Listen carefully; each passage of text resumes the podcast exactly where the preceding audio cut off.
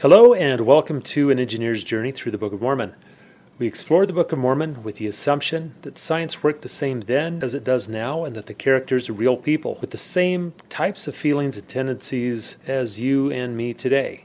The views and opinions expressed here are strictly those of the narrator and should not be considered official interpretations in any way. And now, an engineer's journey through the Book of Mormon.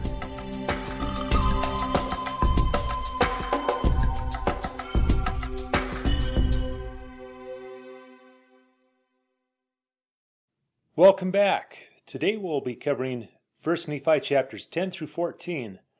But first, we have our trivia question from last time. The question was How many times are camels mentioned in the Book of Mormon? The answer is zero. The word camel does not appear a single time.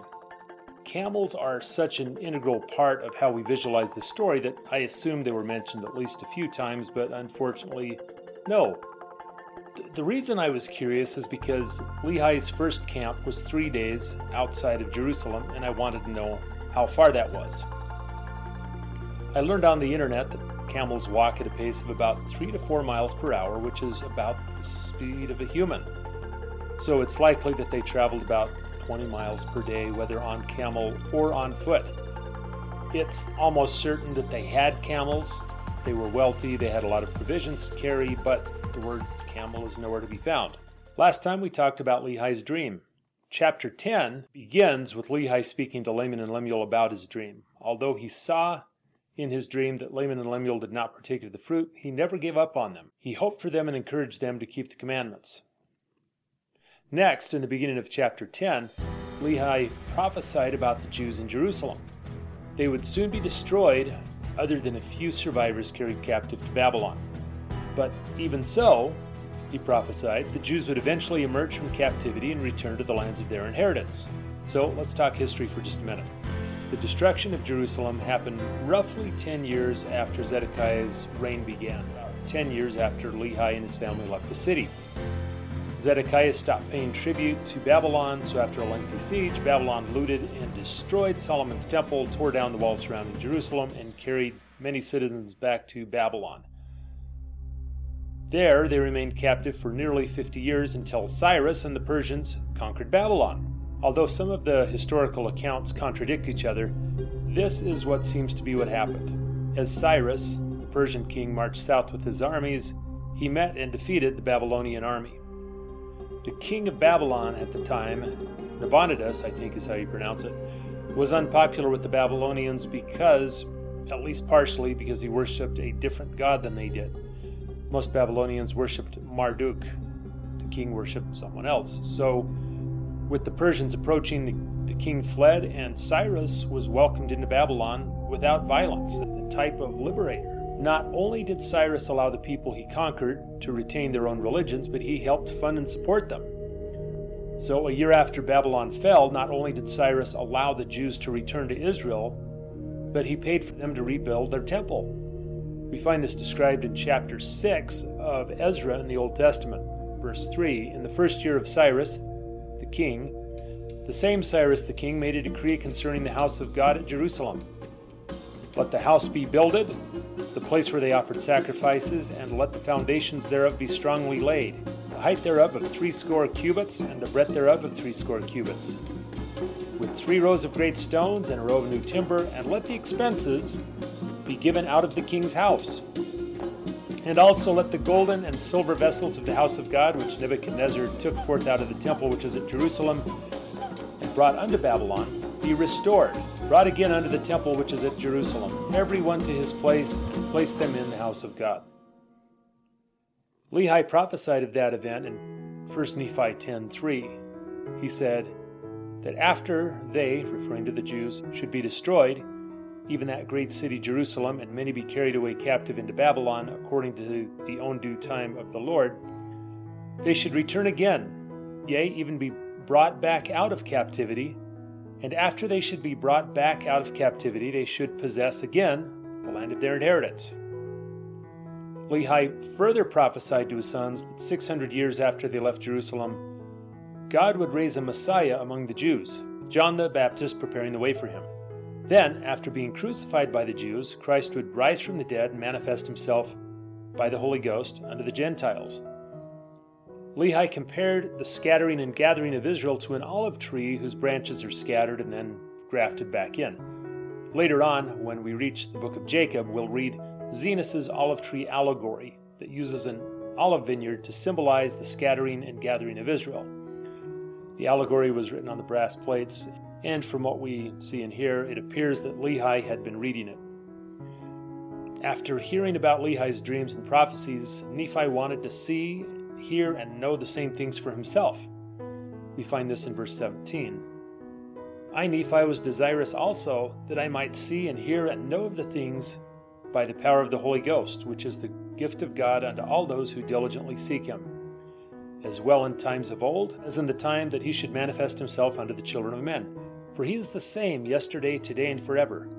And the way is prepared for all men from the foundation of the world, if it so be that they repent and come unto him. Nephi described this process of learning through visions and revelation as though it were a very straightforward thing. In verse 19, he said, For he that diligently seeketh shall find, and the mysteries of God shall be unfolded to them. By the power of the Holy Ghost, as well in these times as in times of old, and as well in times of old as in times to come. Wherefore the course of God is one eternal round. Nephi sometimes seemed confused or frustrated by his brother's inability to, to seek or receive answers. This is honestly another case where I identify more with Nephi's brothers. Would I like to have visions? Yes. Is that what happens? So let's move on to chapter 11. Nephi sat pondering, believing the Lord could help him understand his father's dream. And as he pondered, he said, he was caught away in the Spirit of the Lord and taken to a tall, unfamiliar mountain. The Spirit asked Nephi what he wanted, and he answered that he wanted to see what his father saw. Believest thou that thy father saw the tree of which he hath spoken? asked the angel. Nephi answered, Yea, thou knowest that I believe all the words of my father. The phrasing, in my opinion, is important here. Nephi did not say simply, Yes, I believe, but instead, Thou knowest that I believe. In my opinion, he's saying, Of, course I believe, can't you tell? Hearing Nephi's answer, the Spirit rejoiced and told Nephi that he would see what he wished to see. He also said to expect a sign. After seeing the tree with the fruit his father tasted, he would see the Son of God descending from heaven. Although Nephi had said he wanted to hear and see through the Spirit what his father had heard and seen, Nephi's vision was not a replay of his father's vision. Instead, he received his, his own vision. Although, as Nephi's vision progressed, his, his guides sometimes referred to his father's vision or discussed its meanings, Nephi's vision began with him seeing the beautiful white tree that his father had seen. He asked the Spirit what it represented, but he received no answer. So he looked around and discovered that his guide had disappeared. Nephi next saw several towns and cities, including Jerusalem and Nazareth. In Nazareth, he saw a very fair and white virgin. An angel descended and revealed to Nephi that this virgin would be the earthly mother of the Son of God. The virgin left and then reappeared holding a child. The angel asked, paraphrasing, Now do you know what the tree represents? And Nephi answered, still paraphrasing, Yes, it's the love of God and the most desirable of all things. Nephi watched as the Son of God went forth and mingled with the world's inhabitants. Several of them fell to the ground and worshipped him. Nephi realized that the iron rod his father had seen was the Word of God, leading to a fountain of living waters or the tree of life. Both the fountain and the tree symbolized God's love. Now, with both the tree and the iron rod, Nephi learned what the symbols from his father's dream meant, while his own vision was about something else. While seeing Mary and her baby, he understood that the tree symbolized the love of God. While seeing multitudes worshiping Jesus, he realized that the iron rod represented the Word of God. My experience with the scriptures and the temple has been similar in that I often learn things unrelated to what I'm reading or viewing. Look, said the angel, and behold the condescension of God. I looked up condescension in the Merriam Webster Online Dictionary, and it said, a voluntary descent from one's rank or dignity in relations with an inferior. Essentially, the angel told Nephi to watch as the Savior voluntarily descended to earth to join his subjects. Nephi saw the Savior going forth in power and great glory, and the multitudes were gathered together to hear him. But then Nephi says, I beheld that they cast him out from among them.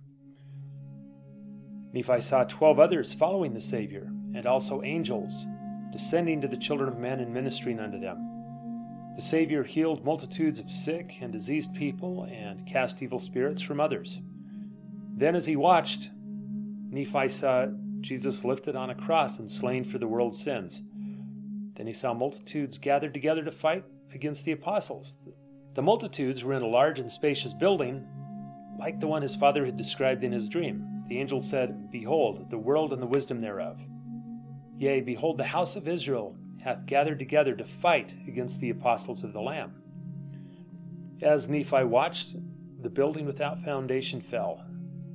The angel said, Thus shall be the destruction of all nations, kindreds, tongues, and people that shall fight against the twelve apostles of the Lamb. Nephi's vision continued. He saw his descendants and his brothers' descendants in the promised land. They were as numerous as the sands of the sea, and there were too many cities to count. He also saw multitudes gathered for battle, and great slaughters among his people. As he watched, the promised land was swallowed in darkness. He saw fire, lightning, and earthquakes. Mountains broke apart, and cities were destroyed, but then the fog lifted. Nephi saw the heavens open, and he watched as the Lamb of God descended from heaven and showed himself to those who had survived the destruction. The Holy Ghost, it says, fell upon twelve others who were ordained and chosen by God. The angel explained that Christ's original 12 ministers in the Old World would judge the 12 tribes of Israel. They would also judge the 12 Nephite ministers in the New World, and the 12 apostles in the New World would judge the Nephites. After Christ's visit, three generations passed away in righteousness, and then a fourth, but then multitudes began gathering for battle. At this point, the angel paused and explained another part of Lehi's dream. Verse 16 And the angel spake unto me, saying, Behold the fountain of filthy water, which thy father saw, yea, even the river of which he spake, and the depths thereof are the depths of hell. It's interesting to me that the angel instructed Nephi to reflect on the river of filthy water while seeing his descendants gathering for battle. He seems to be saying, This, the destruction that you're witnessing, is the river that your father saw. This is hell. Later, in 1 Nephi 15, Nephi will tell his older brothers that the water which my father saw was filthiness, and so much was his mind swallowed up in other things that he beheld not the filthiness of the water. I went back and reread 1 Nephi chapter 8, wondering what Lehi might have been thinking about that caused him to miss details of his dream, like the filthiness of the water. I concluded that he might have been too worried about losing his two oldest sons to, to notice water quality. The angel continued in verse 17 And the mists of darkness are the temptations of the devil, which blindeth the eyes and hardeneth the hearts of the children of men, and leadeth them away into broad roads, that they perish and are lost. When we read verse 17 by itself, it seems to imply that Satan has the power to deceive us and lead us away to destruction. But in Lehi's dream, an iron rod allowed travelers to arrive safely at the tree despite Satan's power and the mists of darkness and temptation. If we hold on to the iron rod, which, which represents the Word of God, we can continue forward despite being blinded or having our hearts hardened by Satan's temptations. It's interesting that the iron rod doesn't make you any more able to avoid the fog or more able to see through it The gospel doesn't remove temptations and often doesn't remove confusion. But by holding to the iron rod, you can push forward through them. The angel continued his explanation of Lehi's dream. In verse 18, he said, And the large and spacious building which thy father saw is vain imaginations and the pride of the children of men. And a great and terrible gulf divideth them, yea, even the word of the justice of the eternal God and the Messiah, who is the Lamb of God, of whom the Holy Ghost beareth record. From the beginning of the world until this time, and from this time henceforth and forever. Because Nephi's descendants were proud and yielded to temptations, his brother's descendants, the Lamanites, eventually overpowered them and destroyed them. After this, the Lamanites spread across the land, killing each other and eventually dwindling in unbelief. Verse 23 And it came to pass that I beheld, after they had dwindled in unbelief, they became a dark and loathsome and a filthy people, full of idleness and all manner of abominations. Nephi's vision continued. He saw many nations and kingdoms. His guide identified these as the nations and kingdoms of the Gentiles. The devil caused a great church to be formed in their midst and the angel said unto me, Behold, the formation of a church, which is most abominable above all other churches, which slayeth the saints of God, yea, and tortureth them, and bindeth them down, and yoketh them with a yoke of iron, and bringeth them down into captivity. This church loved wealth, riches, expensive clothing, and harlots, and its goal was to destroy the saints and bring them into captivity. We'll discuss its identity coming up in a minute in the next chapter. Next, Nephi saw the formation of America and its prosperity, and he observed that its people carried a book, the Bible, with them. The angel explained that their Bible was similar to the brass plates, except it didn't have as many writings because several, quote, plain and precious things, quote, had been removed. In verse 30, the angel described the nation growing in the promised land. A modern reader will recognize this nation as America, and he sought being lifted above all other nations. Verse 30 Nevertheless, thou beholdest that the Gentiles, who have gone forth out of captivity, and have been lifted up by the power of God above all other nations, upon the face of the land which is choice above all other lands, which is the land that the Lord God hath covenanted with thy father, that his seed should have for the land of their inheritance. Remember, Joseph Smith submitted the Book of Mormon for publication before 1830. At that time, America was still in its infancy. They wouldn't become a dominant economic power for at least another 50 years, or arguably even until after World War II. When the Book of Mormon was published, the, the U.S. certainly had not been lifted up above all other nations. America's period of world dominance is one of several prophecies in the Book of Mormon that would not have been a foregone conclusion in 1830. Another example of a prophecy that would have been hard to believe would be the Book of Mormon going forth to the whole world. Only a handful of books have ever gone worldwide. So picture the audacity of an uneducated farm boy prophesying, this is from the viewpoint of his detractors, that a fraudulent book he had written in which he lacked funds to get published would someday fill the whole earth. Several other verses talk about the Book of Mormon coming forth among the Gentiles on the American continent and supporting the truthfulness of the Bible. And the angel spake unto me, saying, These last records, which thou hast seen among the Gentiles, shall establish the truth of the first, which are of the twelve apostles of the Lamb, and shall make known the plain and precious things which have been taken away from them, and shall make known to all kindreds, tongues, and people that the Lamb of God is the Son of the eternal Father, and the Savior of the world, and that all men must come unto him, or they cannot be saved. Nephi's vision continued with the angel saying, if the Gentiles, that is, the people living in America, listened to the Lamb of God, he would show himself unto them in word and deed. And if they didn't harden their hearts, they would be numbered among the house of Israel. Then the angel asked Nephi if he remembered God's covenants with the house of Israel. When Nephi confirmed that he did, the angel once again showed him the great and abominable church founded by the devil. A lot of people have speculated about the identity of the great and abominable church introduced in the previous chapter and and have wondered which of the world's thousands of religions best fits the description.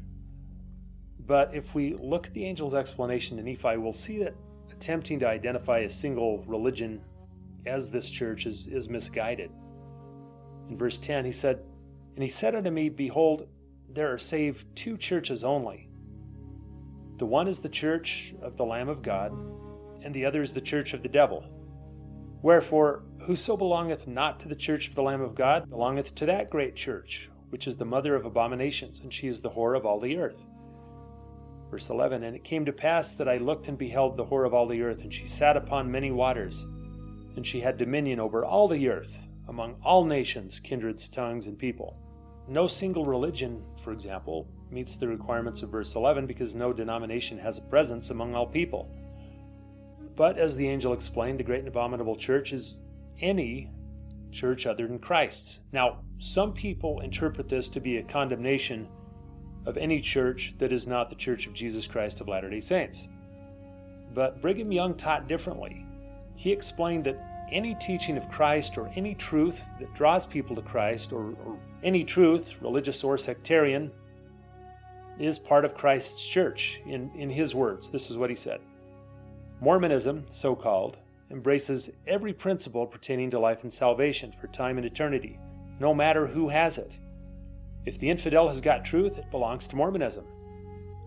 The truth and sound doctrine possessed by the sectarian world, and they have a great deal, all belong to this church.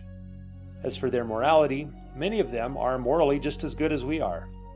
All that is good, lovely, and praiseworthy belongs to this church and kingdom.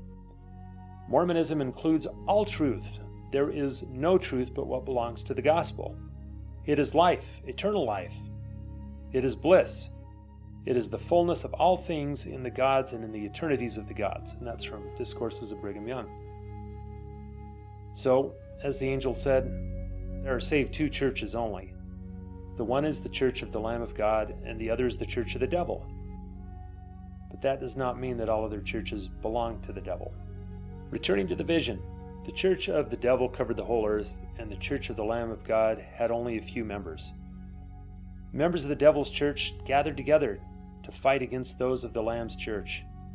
But the Lamb of God armed its members with righteousness and, quote, the power of God in great glory. As Nephi watched, God poured out his wrath upon the great and abominable church. Verse 15 And it came to pass that I beheld that the wrath of God was poured out upon the great and abominable church, insomuch that there were wars and rumors of wars among all the nations and kindreds of the earth. Verse 16. And as there began to be wars and rumors of wars among all the nations which belong to the mother of abominations, the angel spake unto me, saying, Behold, the wrath of God is upon the mother of harlots, and behold, thou seest all these things. Usually, when I think of God's wrath, I think of disease or natural disasters, or acts of God, as contracts sometimes call them. But in verses 15 and 16, the wrath of God took the form of wars and rumors of wars. The notion of God causing wars seemed strange to me, but Mormon helped explain this connection, the connection between God's wrath and wars in Mormon chapter 4 verse 5. But behold the judgments of God will overtake the wicked, and it is by the wicked that the wicked are punished. For it is the wicked that stir up the hearts of the children of men unto bloodshed. God does not need to punish his children. Punishment consists of natural consequences, and it is the wicked who punish the wicked. God's commandments are not arbitrary rules imposed by a whimsical being, but rather guidelines to help us avoid negative consequences, such as wars, as we journey through mortality. Let's look at a scenario. You give someone precise directions, allowing them to pass safely through a field of thorns. If they deviate from the path and get hurt, is that because you punish them? Perhaps that allows us to see God's commandments from a slightly different angle. In Doctrine and Covenants 59, verse 4, God promises that He will bless us with, quote, commandments, not a few. This allows us to more precisely navigate and avoid thorns. Nephi ends the retelling of his vision with his angel guide showing him John the Beloved. Although Nephi was allowed to see the remainder of the vision, writing about it would be John's responsibility. Nephi concluded by saying, If all the things which I saw are not written, the things which I have written are true. Okay, that's all we have for today. But before we go, I want to end with a trivia question. This will be another easy one. How long were Nephi and his group in the wilderness. We will see you next time.